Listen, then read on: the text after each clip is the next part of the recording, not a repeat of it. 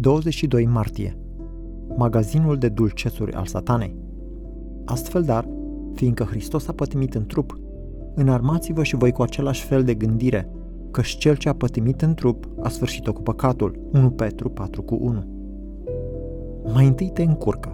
A fost nevoit Hristos să o sfârșească cu păcatul? Nu, El n-a făcut păcat. Apoi te prinzi. Când ne înarmăm cu gândul că Hristos a suferit pentru noi, ne dăm seama că noi am murit împreună cu El. El a purtat păcatele noastre în trupul său pe lemn, pentru ca noi, fiind morți față de păcate, să trăim pentru neprihănire. Când murim împreună cu El, o sfârșim cu păcatul.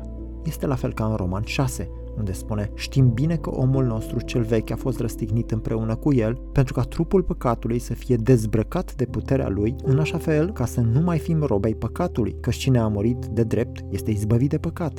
Tot așa și voi înși vă socotiți-vă morți față de păcat și vii pentru Dumnezeu în Isus Hristos, Domnul nostru. Petru spune, înarmați-vă și voi cu același fel de gândire. Pavel spune, considerați-vă morți. Arma războiului nostru cu păcatul este acest gând, această gândire. Când vin ispitele satanei, să poftești, să furi, să minți, să fii lacom, să invidiezi, să te răzbuni, să abandonezi, să-ți fie frică. Înarmează-te cu acest gând. Când Domnul meu a suferit și a murit ca să mă elibereze de păcat, eu am murit față de păcat. Când satana îți spune, de ce să-ți refuzi plăcerea poftei? De ce să rezolvi această problemă pe care o poți evita mințind? De ce să nu mergi înainte și să ai acel lux legitim pe care îl poftești? De ce să nu-ți faci singur dreptate replicând cu aceeași rană care ți s-a făcut? Atitudinea ta trebuie să fie următoarea. Fiul lui Dumnezeu a suferit cu adevărat ca să mă elibereze de păcat. Nu pot să cred că el a suferit ca eu să ajung într-o stare spirituală mizerabilă.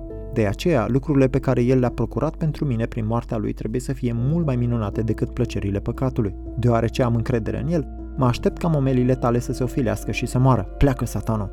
Gura mea nu mai salivează când trec pe lângă magazinul tău de dulcețuri.